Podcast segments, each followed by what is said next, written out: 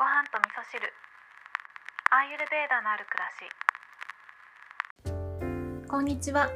アーユルベーダアドバイザーの土井京子です、えー昨日はですねあんまり役に立たないお話をしてしまったので今日はちょっと役に立ちそうなお話をしたいなと思って考えたんですけどえー私がですねお世話になってる方とかお友達とか家族にね久しぶりに会う時なんかに持っていく手土産のお話をしようかなと思うんですねで私はアーユルベーダを学ぶ前と学んだ後とではこの手土産の選び方っていうのもすごく変わったなって思ってるんですね。で以前はですねあの有名なものとか、まあ、自分が好きなお菓子とかそういったものをあげていたんですけれども今はですね美味しくて体に絶対にいいっておすすめできるものもう揺るぎない自信があって私が全力でおすすめしたいものっていうのを手土産に差し上げるっていうことをしてるんですよね。まあそうなってくると、まあ、パッケージがギフト用じゃなかったりとかもするので直接ねお渡ししたい何かプレゼントとして持っていきたい時は簡単にラッピングしてお渡しするっていうこともするんですけど基本的には私が日常で取り入れていてとてもいいなと思ってるものを差し上げているんですね。で今日いくつかご紹介したいんですけれどもまずですね、えー、コータの漢方レディオの早川コータ先生の漢方薬局で販売している養生茶養生茶は本当にこれすっごく美味しいし体にも絶対いいだろうって言えるものでだいたいね1パック1000円前後で買えるものなのでちょっとした手土産にめちゃくちゃ最適だなと思って購入する時はいつも自分の分以外にお土産用のものも結構買うんですね。で特にね私がおすすめしたいのがこれ種類が何種類かあるんですけど木めぐり茶っていうのがすごくおすすめというか私が好きな味ですね。味がねそれぞれちょっとずつ違うので、まあ、効能も違うとは思うんですけど私は結構味で選びたいなって思ってるので好きな味を持っていくんですけどローズヒップとかクコの実だったりとかっていう私の好きなものがブレンドされているので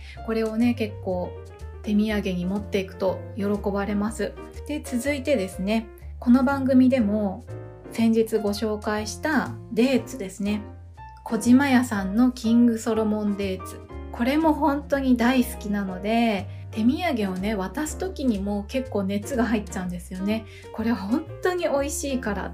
ぜひ食べてみてっていう風にテンション高めでお渡しをしている手土産になります。そしてですねアロハファームさん。こちらの黒のすすめっていう熟成ニンニクがあるんですけれどもアロハファームさんはですねもともと私のアーユルベーダの師匠を通じて知ることができたナスの農家さんなんですけれどもいろいろね出来上がった加工品なんかも販売していてこの熟成ニンニクがですねパッと見はニンニクなんですよ。ただのニンニクなんだけど皮を剥くとね黒いニンニクが出てくるんですよ。よくねスーパーとかにも成城石井とかにもね売ってたりするんですけれども特にアロハファームさんの熟成ニンニクは本当に美味しくて味はどんな味かというともうニンニクじゃないんですよ。香りはちょっとニンニクの香りが残ってるんですけど味としてはですねプルーンみたいな甘酸っぱい味がするんですよね。なのでニンニクがあんまり得意じゃないなっていう方も、